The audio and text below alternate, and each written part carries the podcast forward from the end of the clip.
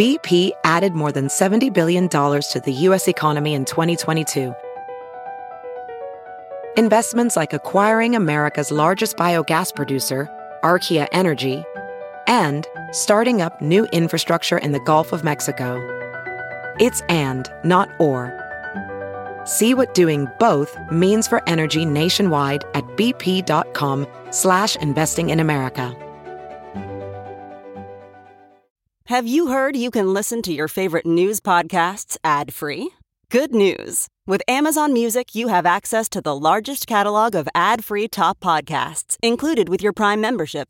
To start listening, download the Amazon Music app for free or go to amazon.com slash ad-free news podcasts. That's amazon.com slash ad-free news podcasts to catch up on the latest episodes without the ads.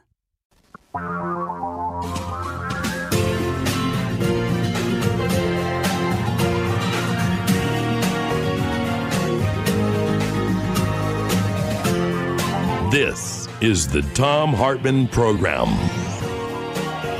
You know, as we look at the police murder of George Floyd and Breonna Taylor and others, we find that, you know, obviously there is a, a problem intrinsic to the way we police in America. We, we had a long conversation about this last week how uh, European policing is, the whole concept of policing is very different than the American concept of policing.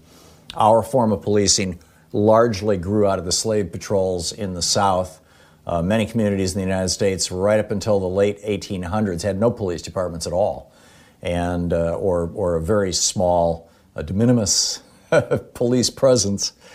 Uh, but there is there have been a couple of things recently that have made this situation far worse. I mentioned the 1033 program that came along with Reagan, um, the uh, uh, or the Reagan Bush administration. Really, it was started in 1980 by George Herbert Walker Bush, but uh, it was originally it was first proposed in the 1980s during Reagan. But I think perhaps more destructive is this concept of qualified immunity. Back in 1967, in the United States, you could, by and large, it didn't happen that often, but you could sue, and, and, and by and large, uh, people of color were, were excluded from having the ability to do this just because of the simple racism built into the entire system. But you could sue police if they mistreated you. You could sue police departments, you could sue cities, you could sue individual police officers. And uh, this started to change in 1967. In 1967, there was a, poli- there was a, a, uh, Supreme Court case. Well, what happened was uh, there was an African American man who was in a bus station in uh, Mississippi, in Jackson, Mississippi, and there was a whites area to the bus station, and he sat down in the whites area. Now, two years earlier, of course, you know the Civil Rights Act and Voting Rights Act had been passed. Uh, whites only areas were illegal. And in fact, in 1965, in late 1965, the Supreme Court had had you know put their stamp of approval on that and said that it was no longer a crime for black people to be in quote whites only areas. But nonetheless, these two Jackson, Mississippi police, two years later, 1967, arrested this black man for sitting in the whites only area. Um, he sued and took it all the way to the Supreme Court.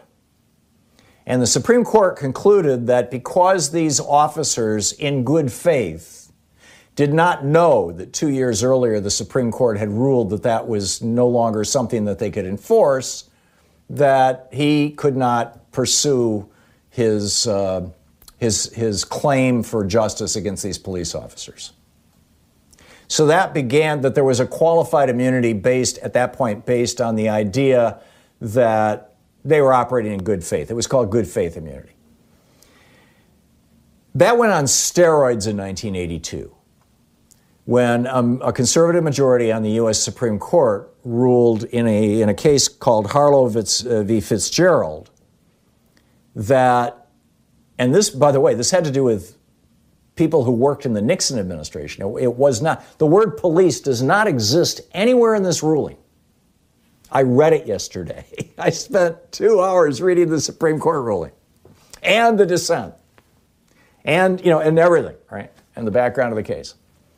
It was, it was all about whether a citizen could sue people in the Nixon administration for some of the crimes that Nixon committed, basically, against, you know, that, that echoed down to those individual people. And the, the conclusion that the Supreme Court came to was that people in the executive branch, and they, they extended this, by the way, at, at the time to the legislative and, and, and judicial branches. Basically, people working in government have what the Supreme Court referred to as qualified immunity, which means that if they are doing their job and they're doing their job without intentional malice, and in the course of doing their job, they cause harm to somebody, that somebody can no longer sue the police because the police are immune. Well, actually, could no longer sue, sue, the president, could no longer sue John Ehrlichman, who worked for the president, could no longer sue the Supreme Court, could no longer sue members of Congress, whatever. Now, there's actually a history to this, but you know it's it's uh, way wonky and not necessary. But that that 1982 decision, within a year, the Supreme Court and, and, a number of lower courts had decided that that qualified immunity that they had granted to these government employees of these, you know, at the highest levels of these three branches of government also applied to police officers all across the United States, whether, whether they were federal police, you know, the FBI, the DEA, the ATF, w- whether they were state police, or whether they were local, you know, sheriffs, county, t- county sheriffs, or, or municipal police, that right across the board, basically you couldn't sue them unless you met this insanely high standard of proof. And that's why cop after cop after cop who have killed people have gotten off. And there, interestingly, there is a movement on the right to do away with qualified immunity for police, specifically for police. And there's also a movement on the left to do away with qualified immunity for police. And this is a good thing. I'm doing away with it, this movement. Julian Castro has uh, Castro has uh, uh, is going to be introducing legislation this week in the U.S. House of Representatives to end qualified immunity I believe there's a couple of senators who are talking about introducing legislation. The Supreme Court has right now 10 cases in front of them. They haven't chosen if they're going to pick one of them, multiple ones, or none of them. But it's expected, widely expected among court watchers, that they will make that decision this week. They have 10 cases challenging qualified immunity for police officers, giving them an opportunity opportunity to essentially amend or partially reverse their own 1982 decision. Keep in mind, Congress never made these rules. So it may well be that one of the outcomes of this uh, spasm of, of spasm is the wrong word, this, this outpouring of outrage over the murder of George Floyd and police brutality in general and right across the board will be actual reform. Now, the police are not the only people who have qualified immunity. In uh, the 1990s, in 1996, a piece of legislation was passed that gave qualified immunity to internet companies. And this is why white supremacist cops who are planning, and, and for that matter, white, white supremacists in general, who are planning violence against people of color have all these, you know, hundreds apparently, maybe thousands of private Facebook groups where they sit around and plan what they're doing. And the reason why you can't sue Facebook for this is, is called Section 230 of the, uh, the Decency Act, uh, which is a, a, an amendment to the Telecommunications Act of 1934 uh, that says that basically, you know, the platform isn't isn't responsible. Now, prior to 1996, that immunity did not exist. And back in the early 1980s, for about 15 years, myself, Nigel Peacock, Sue Nethercutt, uh, you know, we ran forums on CompuServe. Uh, we had almost 30 of them. Uh, the tech support forums for desktop publishing, IBM PCs, Macintoshes, a forum on the JFK assassination, a forum on ADHD, a forum on UFOs. And CompuServe paid us really well for this. We got it. We made a good living. And frankly, if we were to do away with Section 230, which oddly enough Trump is talking about doing because he's pissed off at Twitter, if we were do, to do away with Section 230, Mark Zuckerberg, instead of being worth $77 billion, might end up only worth $70 billion because he'd have to start hiring people to do what we did for CompuServe back in the 80s and early 90s, which is keeping the message boards clean. This is the Thom Hartmann Program. So, frankly, in my opinion, we need to end qualified immunity for the police and we need to end qualified immunity for Facebook. We'll be back.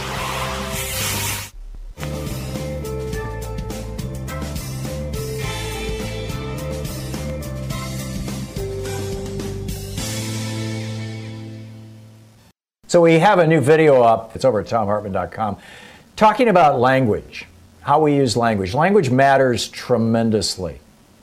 And we have chosen as a society, as a culture, as media, as political leadership, et cetera, not to refer to people like Steve Mnuchin, who threw thousands of people out of their homes illegally during the banking crisis, as looters, not to refer to uh, Rex Tillerson, whose oil company has ravaged much of the third world, literally destroying people's lives, killing people, poisoning people. Uh, we don't refer to them as looters. Uh, we don't refer to the police who go into neighborhoods and kill people, minorities, uh, particularly African Americans. We don't refer to them as looters, stealing their lives. But when black people rise up and say, no, enough, we call them looters. There's something wrong with this. Check it out. It's at thomhartmann.com.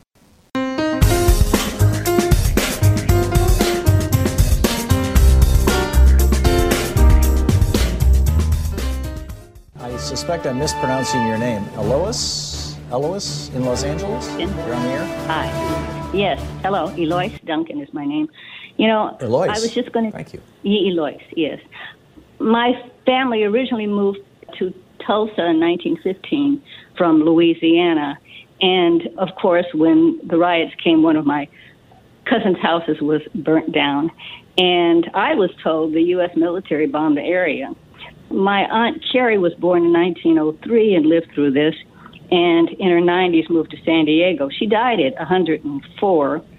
She was taken care of by another uh, one of her nephews, Roger Duncan, who's in his 90s now, and I've been talking to him and writing him by email to ask because I wanted to put something together regarding the Duncan family. And I was told that she was given a document acknowledging her, her ordeal in Tulsa at that time by the Bush administration. And now the Duncans live all over the U.S in in California, New York, Michigan, Washington D.C., and the descendants are teachers and realtors and profess. There's a professor now, and doctors, lawyers, architects, and and a couple of people who were airplane designers. I think that's what it's called, and the rest of us regular folks. And this was, of course, not without great effort after 1921. And I just wanted to say also that I was further asking my cousin information about what happened when he was trying to get a house, and he said that that one of my uncles, who is was in real estate, was helping him back in I guess 1948 or after that, and Thurgood Marshall and Loren Miller were the attorneys, and they were busy. Wow.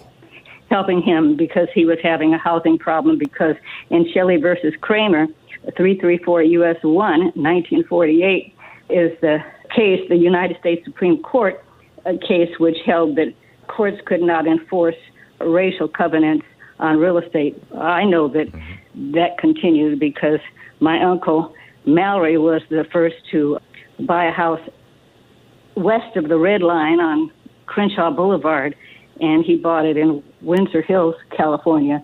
And they went through quite a lot of stuff because, of course, the people in the neighborhood were very unhappy. The homes there in on Windsor Hill are worth millions of dollars now. And I also wanted to talk about one of my cousins whose name is Taylor. It was he's a descendant of the Duncans, but he was named Pete Taylor, and he fought in the Battle of the Bulge. I thought that all folks who fought in the Battle of the Bulge were white, but knowing people from Louisiana, many of them, and across the nation, you don't have to just be from Louisiana. You could be dark brown to white, and Pete was white skin, blonde hair, blue eyes, and I guess when they drafted him, they just put him where the whites were, and he ended up. It says here from this what he sent me that uh, we know he commanded troops during the Battle of the Bulge, and he says that he was awarded medals for his work. And then he had a sister Marine who looked just like he did, and she drove around, was the chauffeur for commanders, except that she let them know over and over again that she was, in those days, colored, not white. And they told her if she just shut up and say that she was white, they could get her a better job. And she refused to do Amazing. it. Amazing. These stories are so rich and so meaningful. Thank you so much for calling and, and sharing yours with us. I, I, okay. I really appreciate it. Thank you. Judd in Tyler, Texas. Hey, Judd, what's on your mind today? Hey, Tom. First off, I'm 59 years old. I didn't know about Black Wall Street until two years ago, and that's that's mm-hmm. really unfortunate. And it's it's uh, you know it's something. It's it's a horrible part of uh, history, but it, it it needs to be taught. It absolutely does.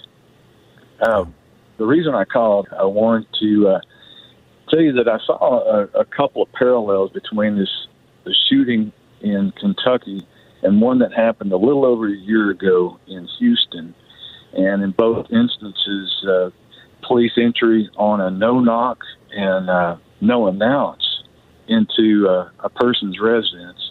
And both. Uh, so both, this is like what happened to Breonna Taylor, in other words.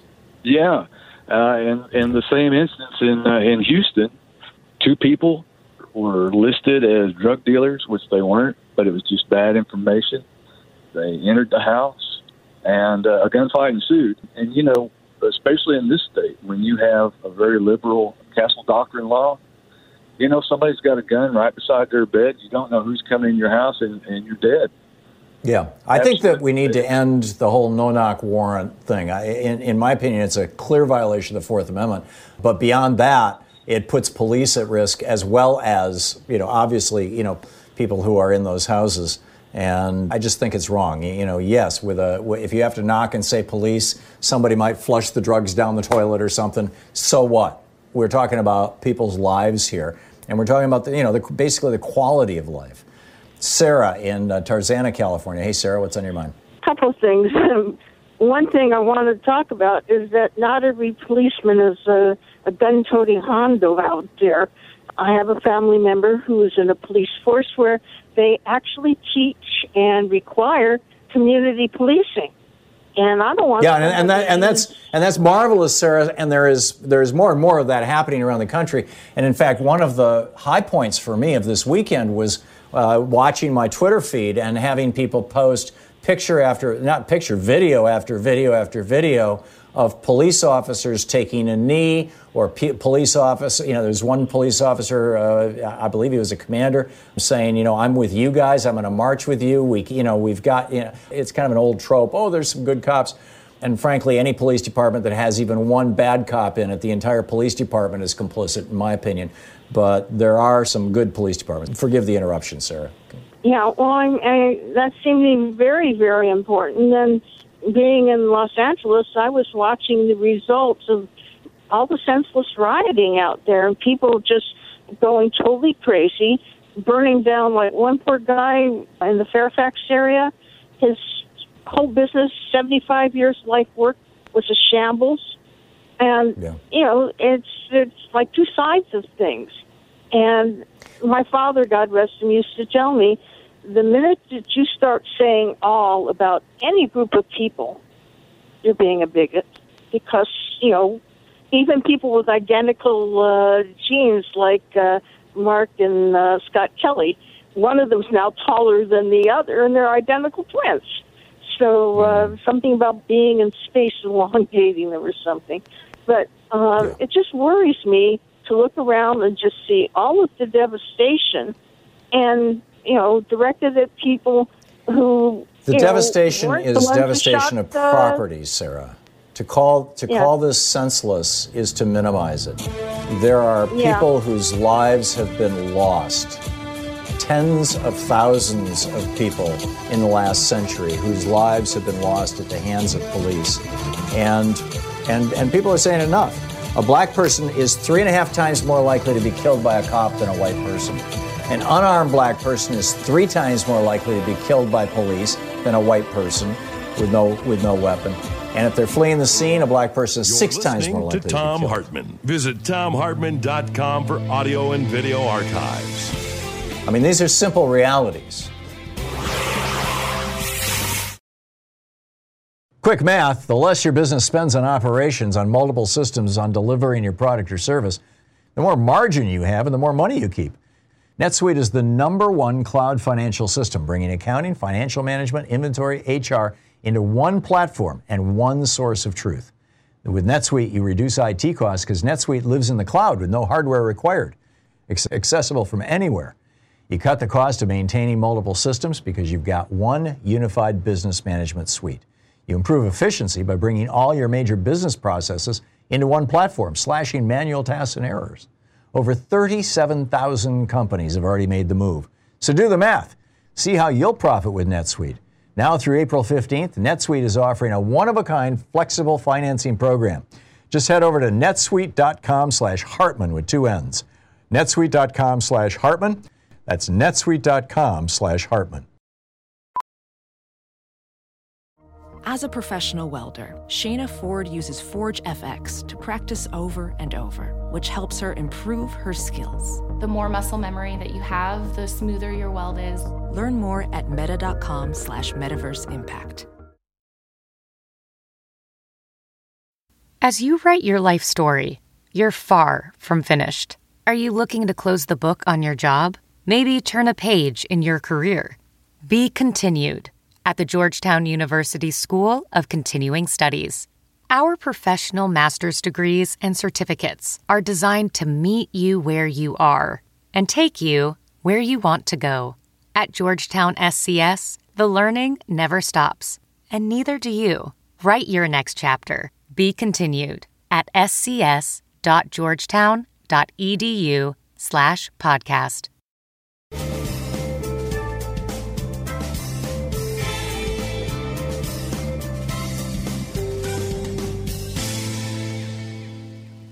Thom Hartmann here. Did you know that the Second Amendment was written to protect the slave patrols in South Carolina and Georgia back in the day? It's in my new book, The Hidden History of Guns and the Second Amendment. Check it out. Thanks so much.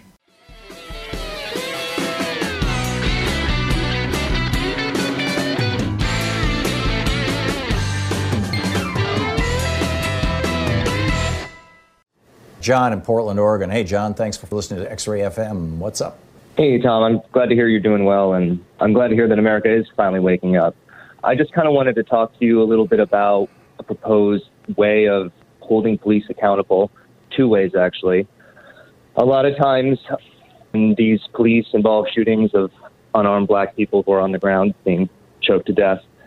After the victim has sort of, I don't want to say been forgotten, but sort of been rolled into the list of other victims like mm-hmm. Michael Brown, Trayvon Martin, Eric Gardner, Breonna Taylor. We could say their names and we should. But there's another list of names that people don't say, and I think we should say and remember, and that's the list of the people who actually killed these people, like Philip Brailsford or Darren Wilson or Derek Chauvin or Jeronimo Yanez. And in many of these instances, these are people who, just as your last caller said, you cannot, anytime you categorize an entire class of people in one way, you're, you're being a bigot. And that's correct.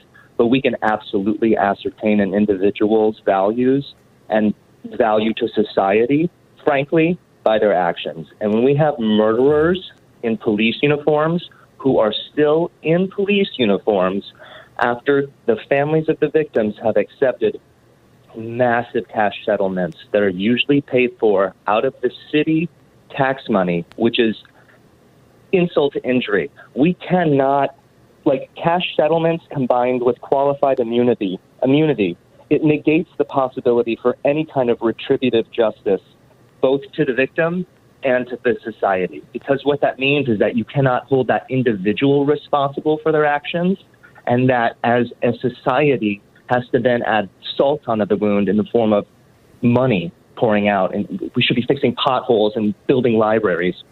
Instead, yeah. we're, we're well, you, John, two thoughts on this. Number one, you can track a lot of this back to 1982 and that Supreme Court decision. And I will be surprised if by a year from now, uh, that has not changed significantly, okay. either by action I... of the Supreme Court or by action of Congress. You know, I doubt it'll happen by action of Congress during the Trump administration, but, you know, wait until right. after the election. And secondly, there is a debate within news circles about whether to name cops, killer cops, for the same reason that you don't want to name, you know, mass shooters. Now, the logic is somewhat but the mass different shooters think, get locked in up. terms of the, the motivation. Shooters, now the mass shooters get locked up, and I don't know. Well, and not only that, the mass shooters are doing the mass shootings because they want their name in the paper. I don't think the killer cops are killing people because they want their name in the paper. I think they're, I think they're, they're frankly murderers. They're psychopaths. They're enjoying killing other people, and they're hoping that their names will never be in the papers. So, exactly. you know, which, they, which they actually hope- makes a stronger case for your case. Exactly. They hope their names will never be in the papers. And Tom, the way that it works is that if there's a murderer loose in our society, civilians become police officers, civilians procure training, procure arms and each other. They go out and they hunt that person down. We should do the same for killer cops. Civilians should arm themselves, train themselves, go find their addresses, hunt them down, arrest them, turn them. No, no, no, no, no, no. You're not. You're not going to arm yourself and go hunt down anybody. Uh, that that's just. I mean, you just you just blew up a totally rational argument, uh, sadly. This is the Thom Hartmann Program. Our book today is American Cipher Bowe Bergdahl and the U.S. Tragedy in Afghanistan by Farwell and Ames. I'm reading from chapter 4, titled An Army of One. Two years after the incident at Cape May, Bowe's failure still ate at him.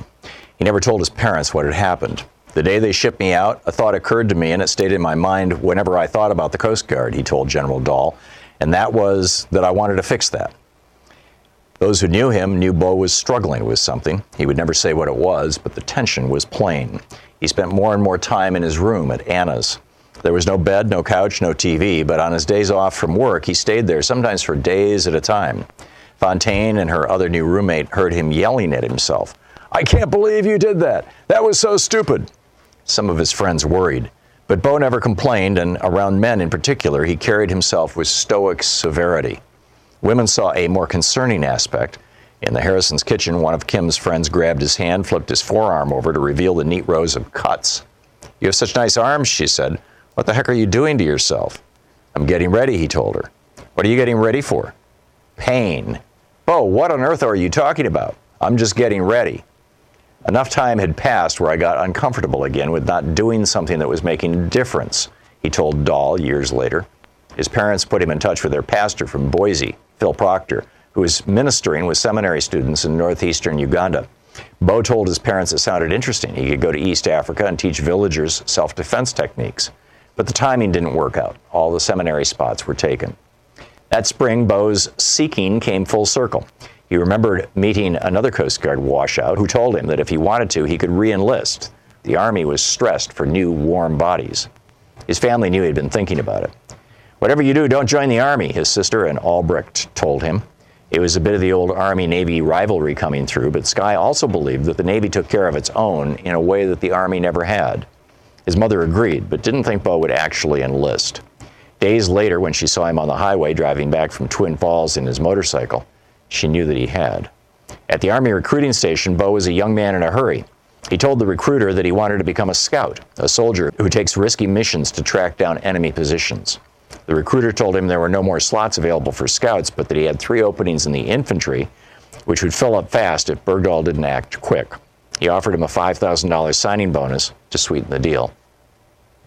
In the spring of 2008, the Army had lowered its recruiting standards to levels not seen since the end of the draft.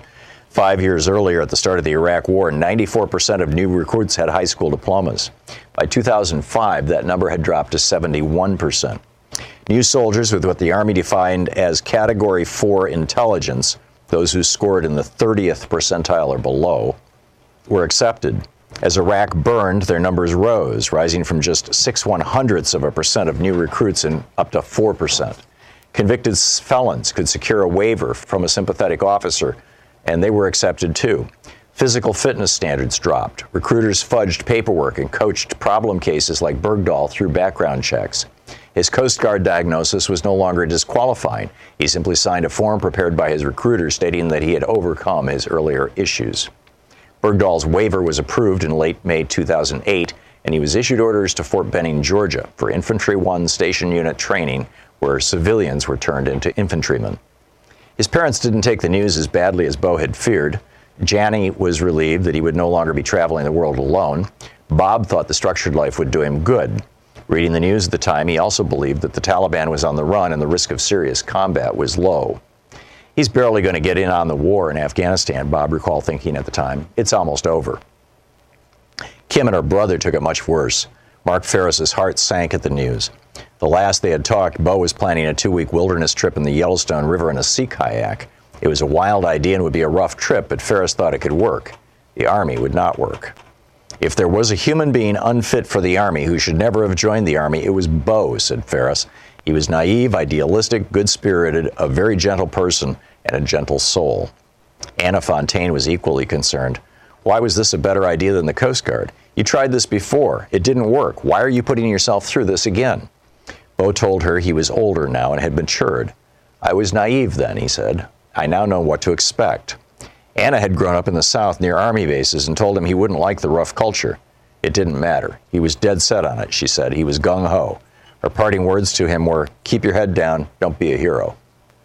During two weeks of in processing as an infantry trainee at the Army's 30th Adjutant General Reception Battalion, Bergdahl learned that the Army didn't care for his feelings, his opinions, or his time.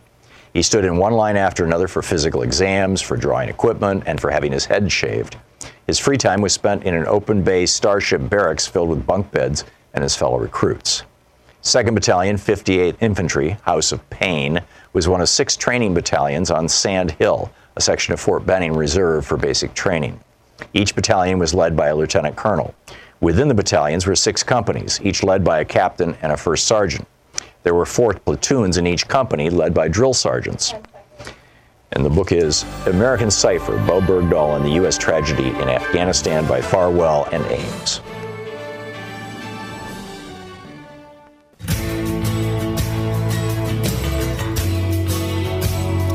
Thom Hartmann here with you. I'm sorry, say what, Sean? Oh, Victoria Jones. Thank you. Bless you. Uh, and online with us is Victoria Jones. Victoria Jones is uh, the chief Washington analyst with the DC radio company. Victoria Jones DC is her Twitter handle. And Victoria, I have noticed that, well, actually, I, I saw in my Twitter feed this morning a massive demonstration in Christchurch, New Zealand. People marching down the street, you know, in outrage over the murder of George Floyd and in solidarity with Americans who are outraged over police violence in this country. Is this happening all over the world? What's going on? Yeah, yeah, it really is happening all over the world. I mean, Christchurch really is as far away pretty much as you can get. Uh, there are there are protests planned for tonight in Australia. They should actually be kicking off uh, as far as Western Australia right about now. Everywhere, they're really everywhere. They have been happening already in Melbourne. Prime Minister Scott Morrison of Australia has had to address the issue of Aboriginals dying in police custody on conservative radio and has said some inflammatory things. Even in Syria's northwest Idlib province, which, as you know, has been hammered by the Syrian government to seize control from opposition forces, two artists painted a mural on the shell of a ruined building, said, I can't breathe and no to racism. So even in Syria, wow. yeah, yeah, that's extraordinary. And uh, th- this is very interesting that uh, I-, I, read in the New York Times. In Lebanon, a group has compiled a, a document called From Beirut to Minneapolis, a protest guide to solidarity for protesters as a way to track state abuses. And Chile, an activist, is uh, cautioning demonstrators to protect their eyes from rubber bullets because they have been blinded by rubber bullets. And so you know, th- this is very interesting. But also, other governments are taking advantage of this politically as a way to exploit the situation. So there's a couple of different things going on simultaneously. So, you know, I know that there are, or I, I heard a news report this morning on NPR that there are a couple of governments that are not, shall we say, friendly to the United States that have been all over the coverage um, as a way of demonstrating how corrupt and evil the United States is. You know, sort of the way that we were looking at the umbrella protests in, in Hong Kong as, as a symptom of a corrupt state in China. Um, is that what you're talking about when you said uh, government seeking to exploit this, or, or is there something else going on? Yeah, and I'm not using exploit in a pejorative uh, way. Just you know that you see an op- you see an opportunity, and so you use it. Um, well, for example, China and the Hong Kong situation that's going on now. An American official on Saturday went after the ruling Communist Party on Twitter for cracking down in Hong Kong and the Chinese spokesman cracked back on Twitter, can't breathe. That that kind of thing is going on. Right, right. We've got our own Uyghurs here. It's uh, you know an oppressed minority. Do you think that the the international outrage is? I know Australia has a. I've been and worked in Australia, and I've worked in Aboriginal community up in the Lockhart River, up in, in uh, near Cairns, mm. in that school system, in fact. And you know, the Aboriginal history in that country is horrible. Horrible. And you know what, what whites have done to Aboriginals. Do you think that is most of this uh, countries with local minority communities who are rebelling against, who share a grievance basically with the black community in the United States against the, the white power structure? Or are these countries that are saying this is just another symptom of how bizarre and, and violent America has become, particularly since the Reagan Revolution and the hyper militarization of our police here? I think both things are going on. I mean, for example, in Paris, there have been protests. A young minority man there, uh, who died. There has been a campaign about his death for about four or five years now, uh, waged by his sister. And so that was highlighted again. Um, and in, in other countries, so where you have immigrant populations who have not necessarily been treated well by the police, you're seeing, you're definitely seeing this, no question about it. Yeah, yeah. Right, right. So yeah, that's going uh, on. Yeah, so, but the, the, let me mention one quick thing about the Australian Sure. situation, which is really very big over there. Um, the relatives of David Dungay, who was he was an Aboriginal man, he said, "I can't breathe." Twelve times before he died while being restrained by prison guards in 2015. Uh, they say they've been traumatized by footage of Mr. Floyd's death, and they want another investigation into Mr. Dungay's death now. So this this is really resonating. Remarkable. Remarkable. The world awakens. Victoria Jones, Chief Washington Analyst of the DC Radio Company. Victoria Jones DC is her Twitter handle. Victoria, thanks for dropping by. It's always nice talking with you. Thank you. We'll be back, you know, with more of our program. We're going to be talking with Imam Khalid Latif, the uh, former uh, pastor for the New York Police Department. You're listening to Thom Hartmann.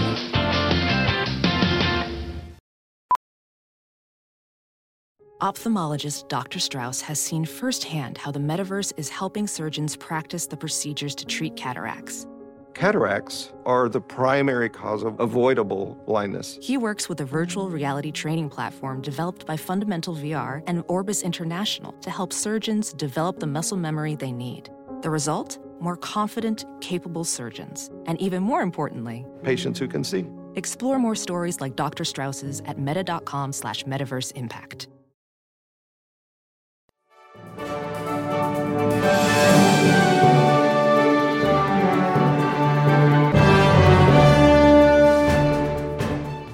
So, in our latest video over at thomhartmann.com, you'll find a riff about a fellow named Errol Graham. He's a 57 year old African English individual who starved to death recently in the United Kingdom.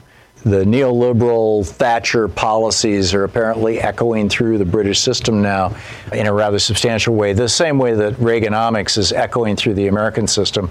And we've got tens of thousands of Americans who die every year because they lack health care or they can't afford copays and things. And we have literally millions of children in America who are malnourished or even go to bed hungry every night. It's pretty breathtaking stuff. And I think you'll find the rant particularly interesting or useful and hope you can share it with your friends so when you pick it up. It's over at thomhartmann.com. Thanks again. Thom Hartmann here with you. On the line with us is the uh, university chaplain for New York University, the senior fellow and co founder of the Many Institute of Multi Faith Leadership, and an adjunct assistant professor at NYU Wagner, uh, executive director of the Islamic Center at New York University, and the youngest chaplain in the history of the New York City Police Department at the age of 24, Imam Khalid Latif. Imam Latif, welcome to the program and thank you for joining us today. Well, thank you for having me. I'm so glad you could join us. So, I caught this uh, extraordinary prayer you laid on Jake Tapper and all of the rest of us on uh, CNN a while ago, and you were talking in your conversation and also in your prayer, you were talking about the intersection essentially that you saw between the way that COVID 19 is disproportionately killing people of color, particularly African Americans, and our crisis of policing and our crisis of culture in general, and uh, the fact that while you know Donald Trump went out of his way to uh, to illegally send billions of dollars worth of weapons to Saudi Arabia so they could bomb civilians in, in Yemen, he was unwilling to buy PPE and, and you know things like that for our first responders. You pulled it all together as a single thread, and I, I would love you to speak to that, please. Well, just as a quick point of clarification, I actually am a former chaplain for the NYPD. I've, I haven't been in the position for a couple of years. But, you know, in, in understanding, especially with myself living in New York City, which was the epicenter of the coronavirus, there's a lot of room to pay attention to revelations of, of different kinds. And I think in moments like this, where it can create a lot of heaviness and difficulty, uh, but can also create a lot of distance from individuals where we are not as interconnected and interdependent as we need to be. Um, we fail to realize that what we deal with at times is just symptomatic of more deeply entrenched challenges and issues that um, will continue to come to surface unless we really deal with them head on. And you see that from the coronavirus and the impact that it's had, um, that yet again, it's very clear that elements of race and class um, dictate who has and who has not. Uh, and the systems that our country is built upon and are functioning off of, even till today, seek to cater to just a uh, privileged majority demographic uh, and quite often function at the expense of minorities of all backgrounds, and in particular, black people of color. So, you were uh, uh, uh, the the minister for the or the the chaplain for the police department in New York City, and yet you're a minority. Do you have a fear of the police stopping you and your family? And and what was your experience of working with the New York City Police Department? What lessons for today might have come out of that? Yeah, I, I think people look at what is most apparent and they don't look at what exists at a deeper level. And the conversations that we have are not just about good cops and bad cops, because there's definitely a lot of good cops. And as we've seen uh, with the unfortunate realities of George Floyd and so many else, there's also a lot of cops who are terrible cops and have an absence of ethics and morals. Um, but whether you're a good cop or a bad cop, uh, if the system overall is something that is bad, um, then a good cop or a bad cop in a bad system is still going to yield inequitous results at the end of the day. And we find um, across the board that there's a lot of challenges and a lot of difficulties. The fundamental basis of many of these systems, when they were built, were built at a time where they sought to cater to a privileged demographic uh, and the experience of individuals who come from, you know, the white Protestant heterosexual male background are as such that these were systems that sought to create unique experience inclusive of law enforcement apparatus that was built and exists now at every level you can engage in, city, state, and federal, that seeks to still protect the best interests of a majority privileged class, where you find law enforcement, for example, engage in the enforcement of law more often than not, it tends to be enforced upon individuals that come from lower social classes, people of color, minorities, immigrants, those who do not have that much power in their favor or at their disposal. Uh, and when you see also, consequently, where law enforcement tends to utilize practice that is outside of the scope of what is legal, uh, it tends to infringe upon that same demographic that it more often than not enforces law upon people of color, minorities, individuals who more often than not are black and brown, people who do not have that much power in their favor. I mean, I think the idea of addressing symptoms rather than what the actual ailments are are what render us to where we are today, and we find ourselves dealing with the same realities over and over. So, what specifically are the steps that you would suggest we take to reform policing in the United States? I mean, you've, you've seen this up close and personal. I mean, I think a step one is to think about more how you can engage in community policing and aspects of community involvement. And in, I think, a true embrace of real allyship, this is a conversation that needs to have a first step that engages black leadership African American leadership across the board to take cues from with an understanding but, of just listening. If, if, forgive my interrupting, but I remember these conversations in 92, I think it was, after Rodney King. Police departments having sensitivity training and bringing bringing the black community in and talk. You know, I remember these conversations in 1968 after uh, Reverend Dr. Martin Luther King was murdered and American cities were on fire. I remember it well. How would this be different? I think tokenization is a very real thing. And when you're able to create narratives that still has its fundamental base of a construct rooted in fear that synergizes relationships between government, media apparatus, and what a mass population perceives of a minority experience to be, the meetings that would take place at moments such as what you are referring to are not necessarily done to engage, but to create a kind of facade of engagement.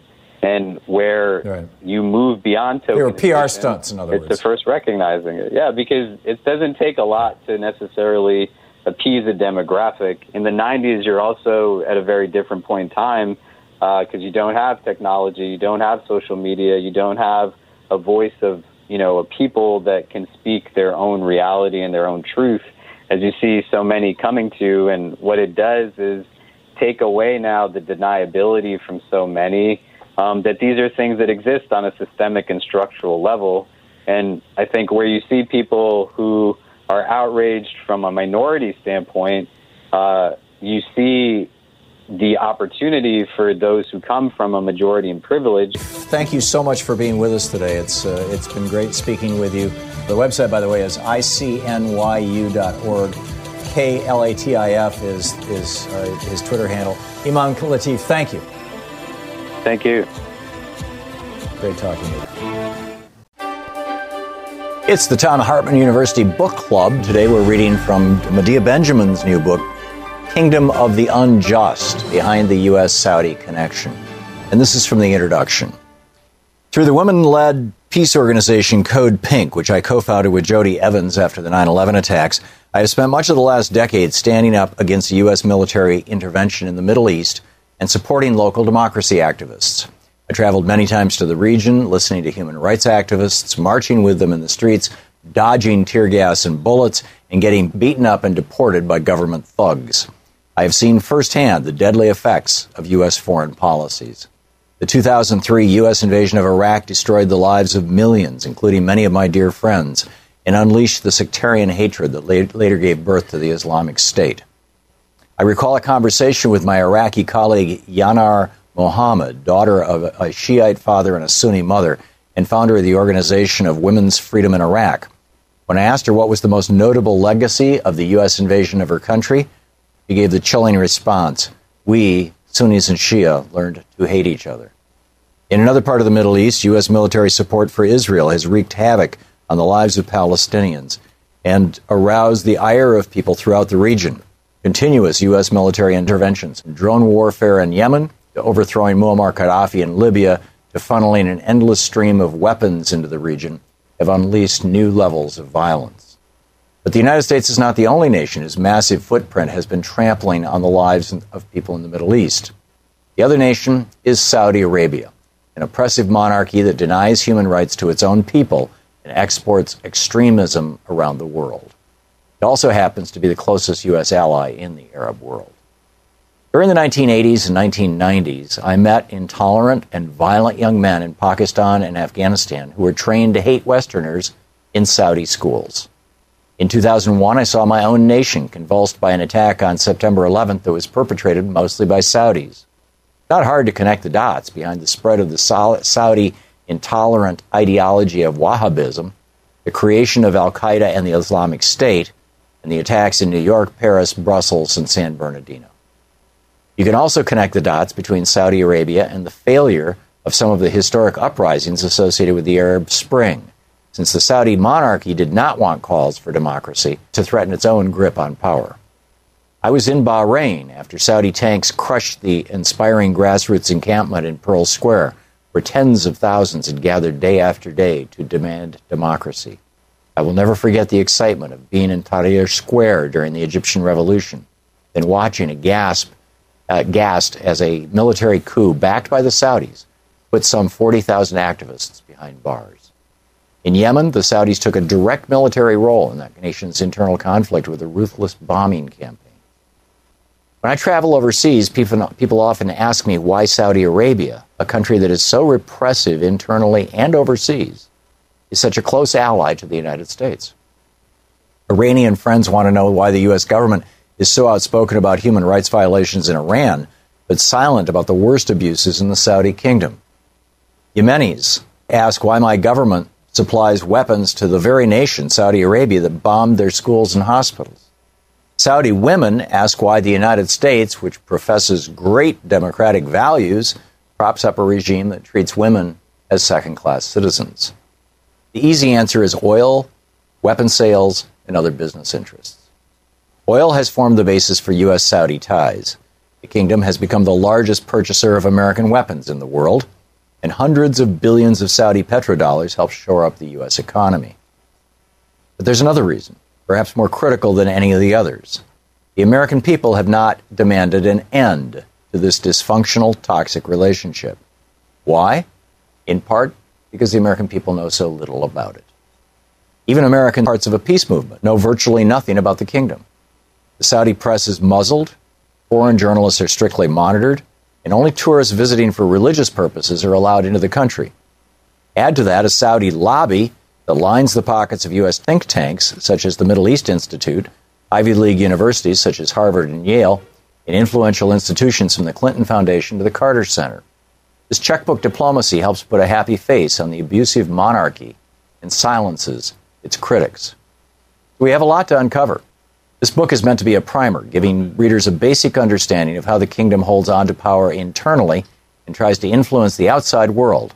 It looks at the founding of the Saudi state, the treatment of dissidents, religious minorities, women, and migrant workers, the spread of Wahhabism, the kingdom's relationship with the West, and its role in the region, and what the future might hold. As we delve into the inner workings of this dystopian regime, don't mistake criticism of Saudi Arabia for Islamophobia. This book is not a critique of Islam, but a critique of three intertwining factors that have shaped the Saudi nation the extremist interpretation of Sunni Islam, known as Wahhabism, the appropriation of the Saudi state by one family, and Western support for this dynasty. Criticizing Saudi Arabia should not be equated with support for Saudi's nemesis, uh, Iran. The Iranian government is guilty of some of the same abuses as the Saudis, kingdom of the unjust.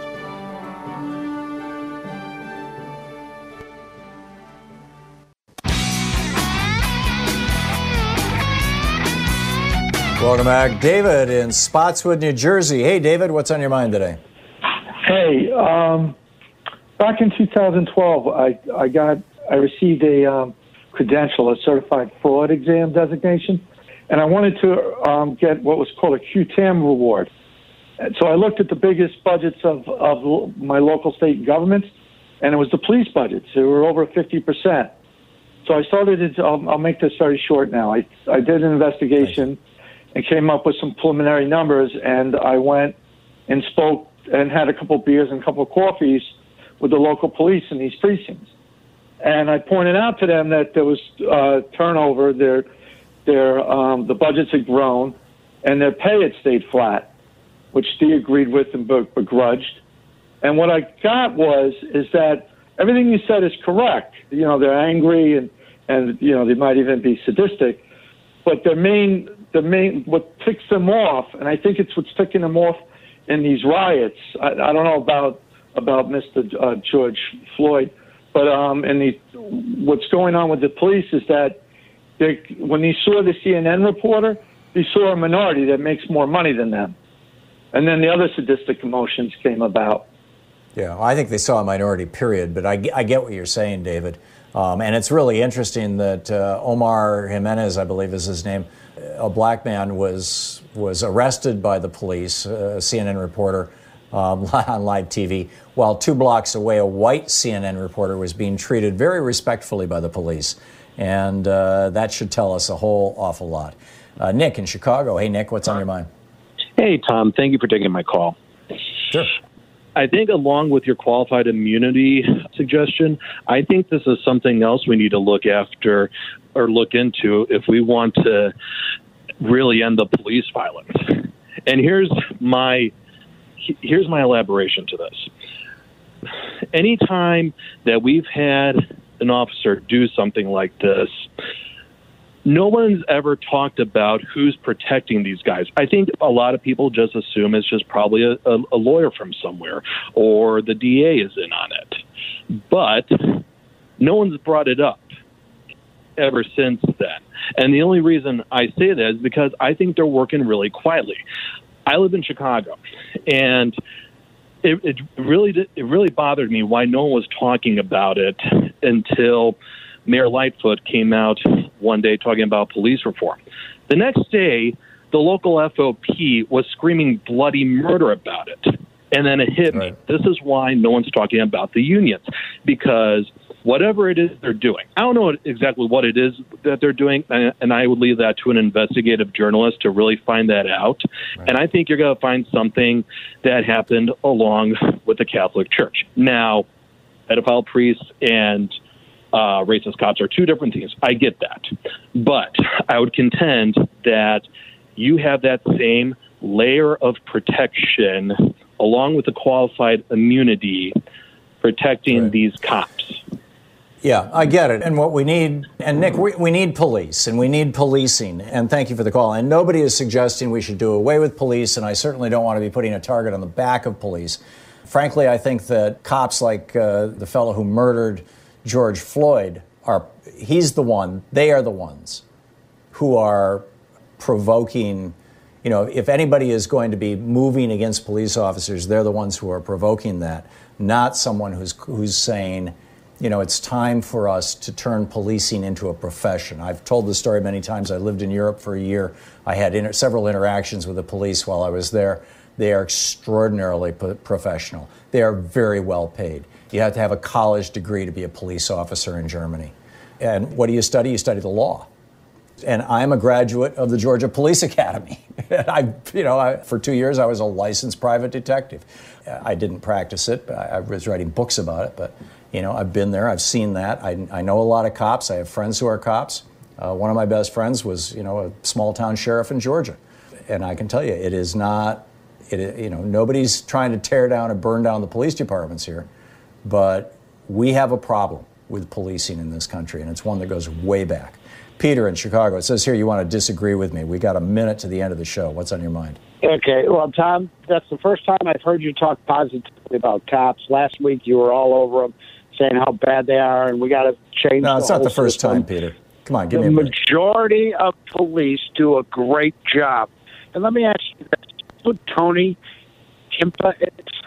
I'm sorry, Peter. Your phone is breaking up. I didn't understand Thom, your do you last know who to- do you know who Tony Timpa is? No, I do not. He's a man who was killed by Dallas police the exact same way George Floyd Floyd was in 2016. And the only difference is, is she was white, so no one really cared. No one said anything. The fact that George was killed is an outrage, and those cops will pay the price. Justice takes time. For all the liberals out there on TV talking about, oh, we need this, we need that now, you're not going to get it. So you need, all of you guys need to pull back the rhetoric to calm this down, or the military is going to have to go in and start taking. Uh, no, yeah, and if the military goes in, then you are going to have a problem. You're going to have a real serious problem. Peter, thank you for the call. We'll be back tomorrow, same time, same place. In the meantime, don't forget democracy is not a spectator sport. This country doesn't function if its people don't participate. So please get out there, share share the good word with people, as it were, and participate in your democracy. Tag you're it. We'll see you tomorrow. Be good to yourself and people around you. It's a tough time for everybody right now. We'll see you tomorrow. You've been listening to Thom Hartmann. For audio and video archives, visit thomhartmann.com.